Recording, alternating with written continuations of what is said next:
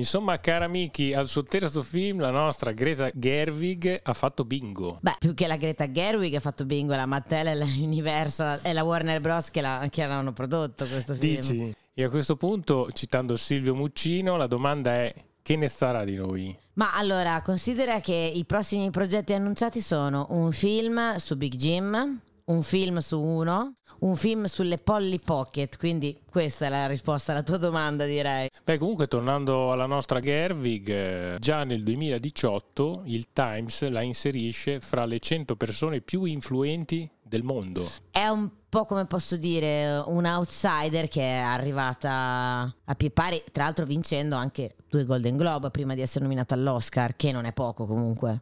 Insomma, in questa puntata parleremo di femminile, di femminismo, di Greta Gerwig e, e del, suo, rosa. e del suo cinema e anche di Barbie, che io ho visto e lo considero un po' una grande sfarzosa recita scolastica. Ma ci può stare, eh? assolutamente. Ci sì, sì, devo dire la verità. Dai, andiamo con la sigla e poi partiamo. Trame strane. Il cinema dagli affetti speciali di Davide Zagnoli con Michela Gorini. Ripartiamo con le puntate classiche sul cinema e i suoi effetti collaterali. E di effetti collaterali dopo Barbie ce ne sono stati tanti. Per esempio, quando sono andato a cercare informazioni in rete a proposito di Greta Gerwig, improvvisamente la pagina di ricerca è esplosa in un fragoroso tripudio di virtuali stelle filanti rosa. Sì. E a questo punto la domanda che ti faccio è ma quante sfumature di rosa ci sono nel cinema della Gerwig? Beh, tantissime. Sicuramente il suo cinema è un cinema molto femminista e femminile. Basti pensare che di tutte le opere che ha diretto, la protagonista è sempre donna. Quindi è sempre soggetto attivo in qualunque film abbia diretto, a partire anche dal suo primo lavoro che è Lady Bird. Sì, Lady Bird è un film eh, datato 2017 che ebbe una pioggia di consensi da ogni parte, critica e pubblico. È la storia di Christine, l'arte Lady Bird, che fa innamorare con i suoi deliri adolescenziali e la sua cocciuta ricerca dell'università lontano da casa. Una storia di amicizie che vanno e che vengono,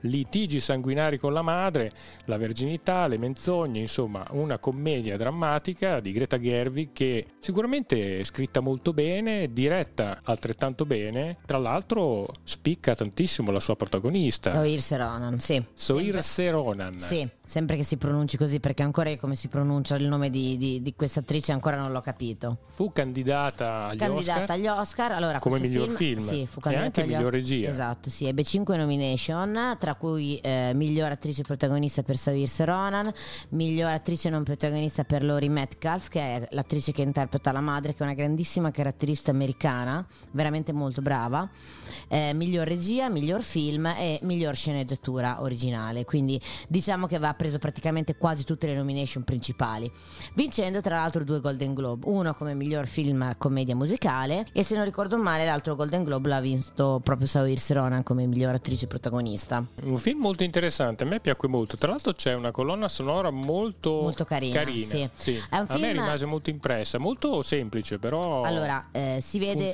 si, vede, assolutamente che Greta Gerwig viene un po' dal cinema indipendente. Questa proprio è la sua prima produzione ed è una produzione a basso costo, tra l'altro. È una produzione a basso costo dove fondamentalmente si racconta un viaggio di una ragazza appena diciottenne, no? con le proprie problematiche. Ed è un film molto femminista e femminile. Anche qui gli uomini hanno pochissimo grandissimo peso nella storia. Il padre è pressoché assente ed è in una situazione di difficoltà eh, il ragazzo di eh, Saoirse che è interpretato da Timothée Chalamet è abbastanza viscidello a un certo punto no? e tutto gira intorno a lei molti dissero che era un film autobiografico eh, ma in realtà non è assolutamente un film autobiografico sicuramente per girarlo ovviamente la Gerwig si è ispirata alla sua vita da adolescente a Sacramento ma si è ispirata tantissimo all'opera di Joan Didion. Joan Didion, grandissima giornalista americana, attivista femminista statunitense, addirittura durante tutte le riprese del film insisteva che tutti i membri della, del cast tecnico e del cast eh, artistico leggessero gli scritti di Joan Didion per far capire anche un attimo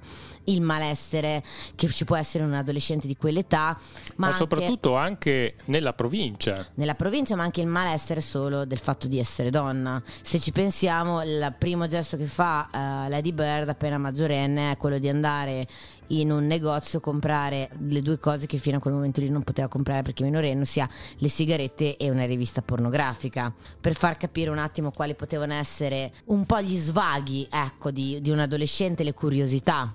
Però anche qui c'è tantissima impronta femminista e femminile, ma soprattutto c'è un'impronta autoriale, cioè Greta Gerwig viene dal cosiddetto mumblecore, no? cioè dal cinema indipendente americano, da questi registi che come Noam Baumbach poi che è suo marito e suo compagno con cui ha condiviso tantissimi film, sono registi che si basano su piccole produzioni, quindi cinema più ispirato al cinema europeo, assolutamente indipendente dalle major e con bassissimi costi di produzione, un cinema eh, basato molto sull'autorialità del soggetto e sull'autorialità anche dei dialoghi, cioè basti pensare alla libertà di dialoghi bellissimi. La sfida veramente interessante quando è stato dato questo progetto a Greta Gerwig di dirigere Barbie era appunto quella di vedere una regista che è sempre stata una regista impegnata nell'attivismo femminista, una regista autoriale, dirigere un blockbuster su una bambola, capire cosa poteva succedere, no? Sicuramente quello che è successo è stato che lei ha comunque messo moltissimo del suo imprinting, lo si può vedere dai dialoghi del film, ok? Ma anche da tutto il discorso contro il patriarcato che è fatto in questo film.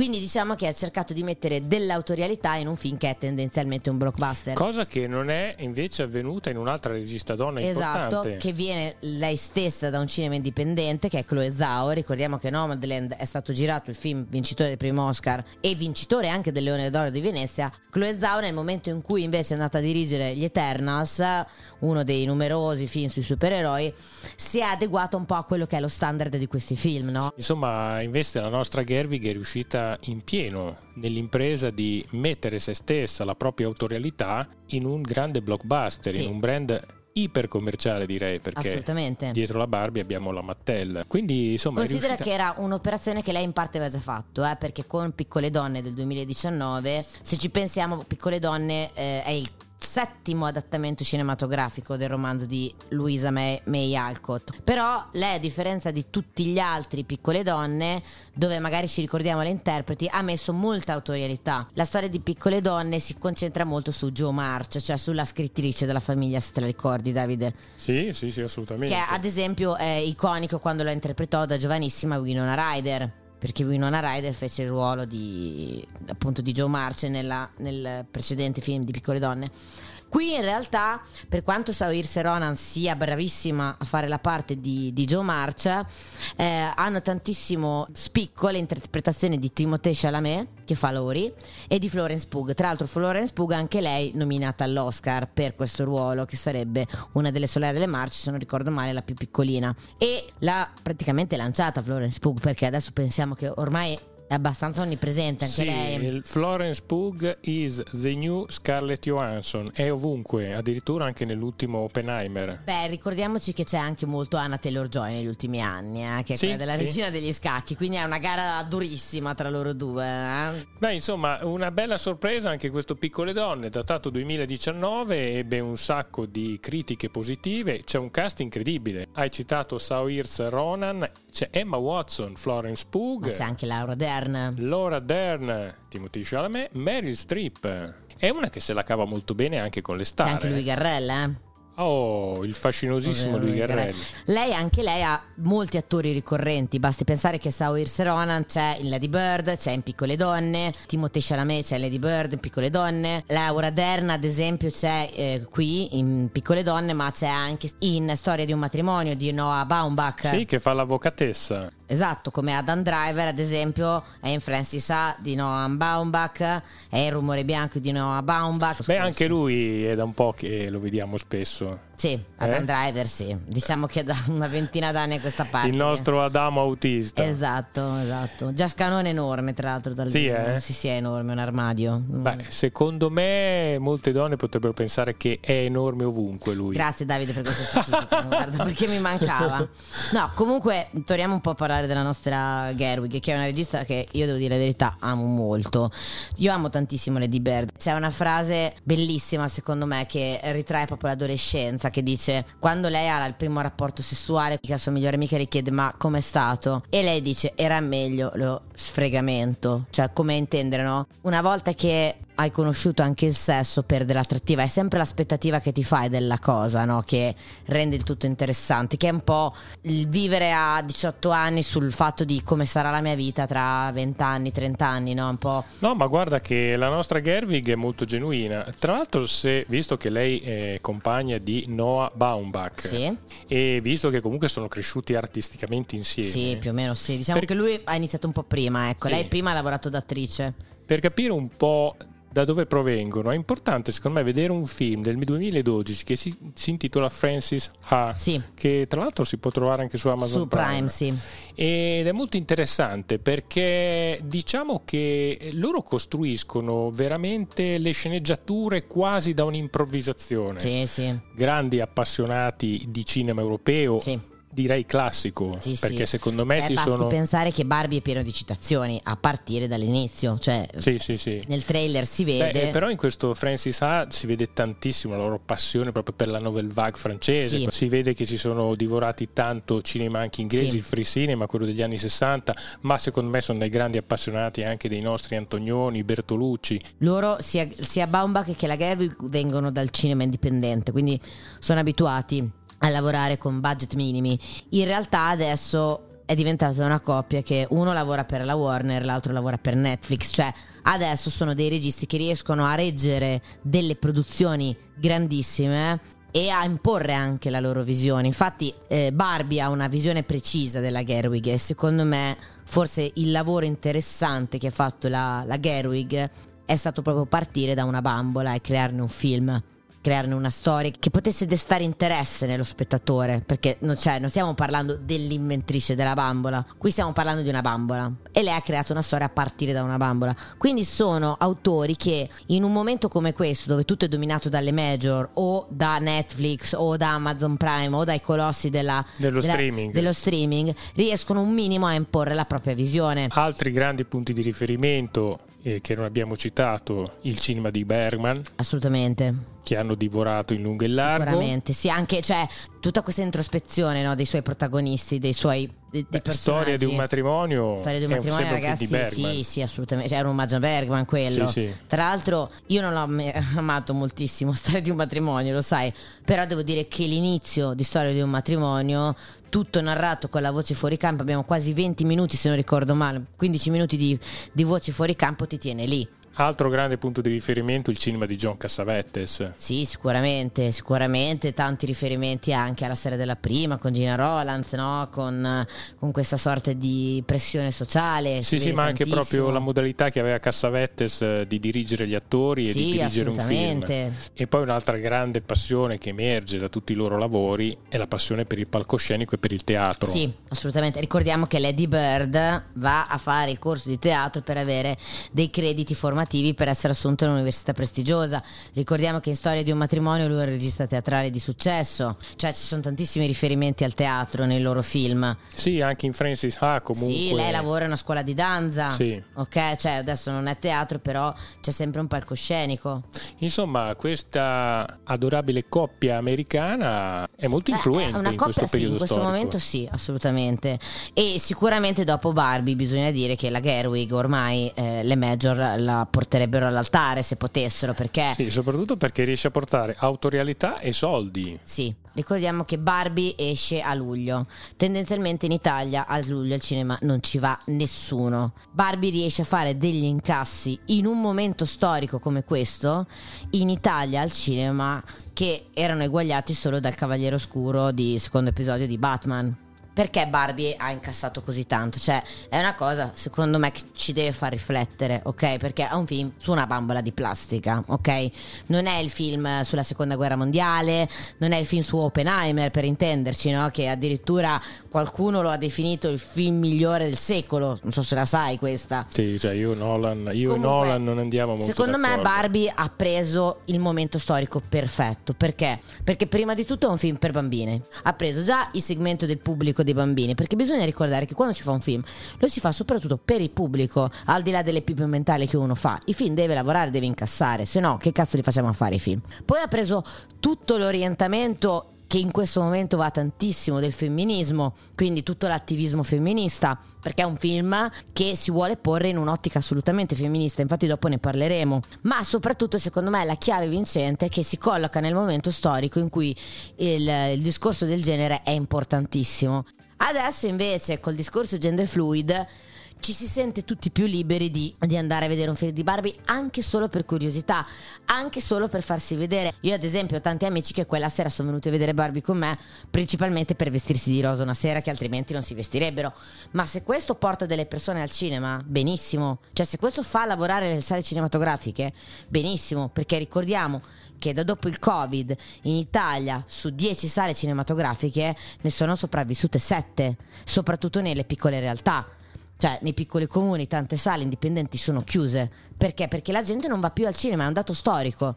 Ci sono sette piattaforme di streaming perché io devo uscire e andare al cinema.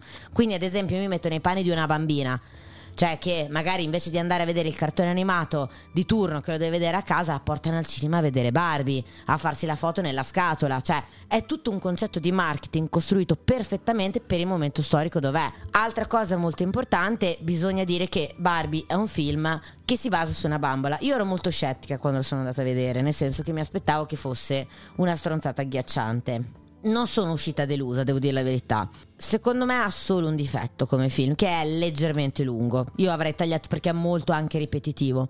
Però è uno dei pochi film dove si parla di patriarcato.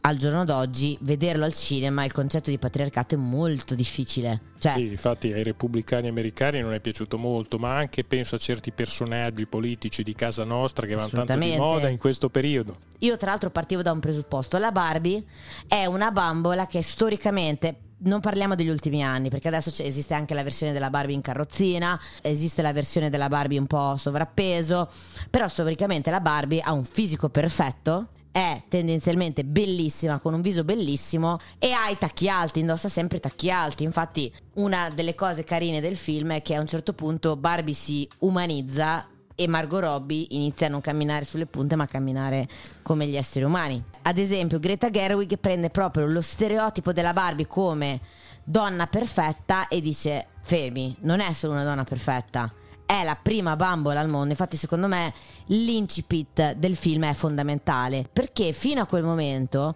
le bambine erano abituate a giocare coi bambolotti, quindi c'era il concetto di maternità. La bambina dava da mangiare al bambolotto e quindi si poteva rispecchiare solo e esclusivamente nella figura di madre.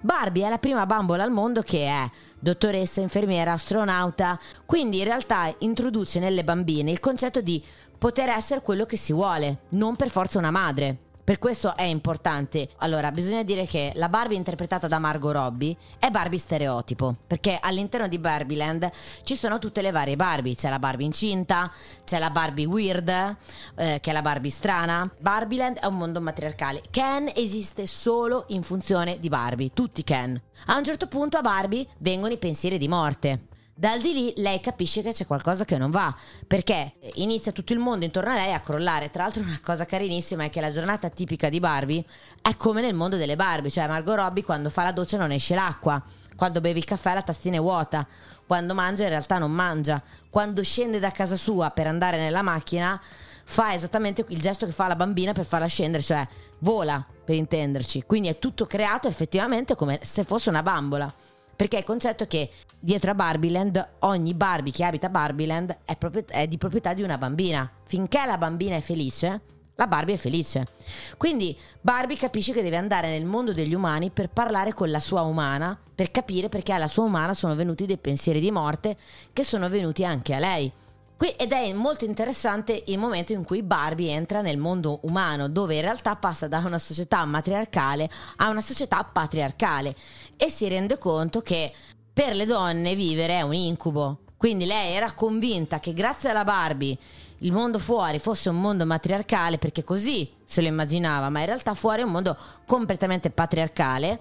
Ken infatti verrà totalmente assorbito da questo mondo patriarcale, tornando a Barbiland cercherà di far diventare Barbiland a sua volta una società patriarcale. Importerà questo virus. Esatto, esatto.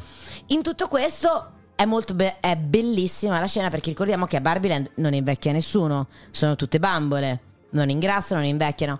È molto interessante quando Barbie, la famosa scena che ci sono tutti i meme, incontra una donna anziana alla fermata dell'autobus, piena di rughe. Barbie si gira, la guarda e le dice: Sei bellissima. Vede per la prima volta l'invecchiamento in una persona che non aveva mai visto. Tra l'altro, questo è un grandissimo omaggio perché la signora in questione che fa il cameo è una grandissima costumista di eh, Hollywood. Perché poi vedremo che anche in Barbie i costumi e la scenografia in questo film hanno un ruolo importantissimo. Probabilmente, secondo me, ci scapperà anche qualche nomination agli Oscar. Sì. Tra l'altro, i costumi, c'è da dirlo, sono tutti ispirati effettivamente ai costumi delle Barbie esistenti. Ogni vestito che indossa Barbie è un vestito che aveva una Barbie. Ad esempio, quando vanno a pattinare, se ti ricordi lei Ken che hanno queste tutine, è l'edizione di una Barbie del 1994. I vestiti da cowboy che indossano è una Barbie del 1993 ispirata al mondo western. C'è un sacco veramente di lavoro di ricostruzione dei costumi dei, dei personaggi sul mondo di Barbie. Eh, la eh, costumista è Jacqueline Durant, costumista che è famosissima per il film Espiazioni, per quel famoso vestito verde. E c'è anche orgoglio e pregiudizio. Sì, è quel famoso vestito verde di espiazione, capito che eh, lei ha vinto l'Oscar per quel film, viene stracitato in tutti i brodetti. È una scenogra- è una costumista, scusami, che dà un grandissimo valore al costume. C'è un grandissimo, tra l'altro, lavoro di sintonia tra la costumista e la scenografa che è Sarah Greenwood, che anche lei a sua volta è la scenografo di Espiazione, di Orgoglio e Pregiudizio, di tanti film in costume. Basti pensare anche al lavoro del colore che hai fatto in questo film. Cioè ci sono tantissime variazioni di rosa, quindi c'è un equilibrio nella struttura del film. Tra l'altro, curiosità, sempre parlando della scenografia, la scenografa Sarah Greenwood in numerose interviste ha dichiarato che a furia di colorare tutto di rosa ha consumato tante di quelle corte di vernice rosa che a un certo punto l'hanno dovuta portare dall'Europa perché era finita in America tutta la vernice rosa possibile. Ne abbiamo dette tante sulla nostra Barbie, sulla nostra Gerwig. E... Ma allora, io tendenzialmente, se posso dire co- l'ultima cosa per, parlando di questo film, è un film godevole non è particolarmente estenuante, particolarmente noioso, è un film che passa. Diciamo che l'unico mio, secondo me, difetto è che dura un po' troppo. Sì, anche perché questo concetto del patriarcato è, è molto, molto pesante. È però, troppo spiegato. Sì, però è una scelta volutamente fatta dalla regista, ok? Perché non c'è la paura di parlarne, non c'è la paura neanche di far apparire gli uomini ridicoli c'è un coraggio anche di far apparire l'uomo ridicolo in qualunque veste, nella veste del bagnino da spiaggia, nella veste del dirigente d'azienda, nella veste del cretino del villaggio, senza mezzi termini. L'ultima cosa che aggiungo è che è stato chiesto a Noam Baubach e alla Greta Gerwig, che ricordiamo che loro sono anche i produttori insieme alla Mattel. Sì, hanno film. sceneggiato insieme questo Se film. ci sarà un seguito e allora hanno dichiarato no, noi ci fermiamo qui, grazie. Vediamo. Uè, adesso secondo me è sempre una questione di soldi perché ripeto convincere Ryan Gosling a vestirsi così secondo me gli hanno offerto tanti quei soldi che non ha potuto dire di no ti dico io un po' l'ho sofferto eh? proprio una tipologia di cinema che non è che mi appassioni tantissimo numeri musicali però Davide troppi. ti faccio anche un'osservazione cioè se tu pensi che adesso una bambina di 5 anni può andare a vedere il film di Barbie no? e vede un film dove tendenzialmente tutte le bambole dicono io sono bella perché sono eh, il giudice io sono bella perché sono il presidente, io sono una grande perché sono di qua. Io sono cresciuta con la bella e la bestia, ok? Dove la donna doveva umanizzare una bestia, cioè quindi... E sacrificare se stessa. E sacrificare se stessa, capito? Per salvare l'uomo. Se mi metto nei panni di una bambina che va al cinema, ringrazio che ci sia un cinema, un Barbie e non una bella la bestia, che penso sì, che sì. sia il libro più misogino della storia dei libri. Io sono cresciuta con tutte le principesse Disney, però sono sempre tutte principesse che la bella addormentata, la sirenetta, cioè non ce n'è nessuna una, l'unica forse è stata un po' Mulan, se te la ricordi, che era una principessa guerriera, la prima. Tutto il resto erano principesse sempre in, in funzione, funzione, di un uomo, ok? Qui una bambina la porti in funzione di un uomo, in funzione, di, di un bestia. matrimonio, in funzione di un sacrificio. Cioè, ricordiamo eccetera, che eccetera. la sirenetta rinuncia al suo regno per un uomo, per l'amore di un uomo. Cioè, se dovessi avere una figlia e dico vai a vedere Barbie, almeno il messaggio che le arriva da bambina non è quella di sarai felice solo se avrai un uomo. Ecco. Va bene, dai, un saluto a tutti. Grande Ciao Michela. a tutti. Ci sentiamo prossimamente per un film eh, vecchio. Un film dalle antico. tinte molto torbide. Un film del 1940, mamma mia, quanto andiamo indietro. Poi proseguiremo di nuovo con le puntate classiche. Prossimamente avremo anche Massimiliano Bolcioni che ci parlerà della Divina. Tu sai chi è la Divina? Greta Garbo? Eh, poi ci sarà di nuovo Fabio Gorini che ci parlerà di zombie nostrani. Eccolo lì. zombie di casa mia. Poi tornerà anche Saccone che parleremo un po' di fantascienza degli anni 50. Insomma, tanti altri grandi appuntamenti. Alla prossima, ciao a tutti. Trame strane. Cinema dagli affetti speciali.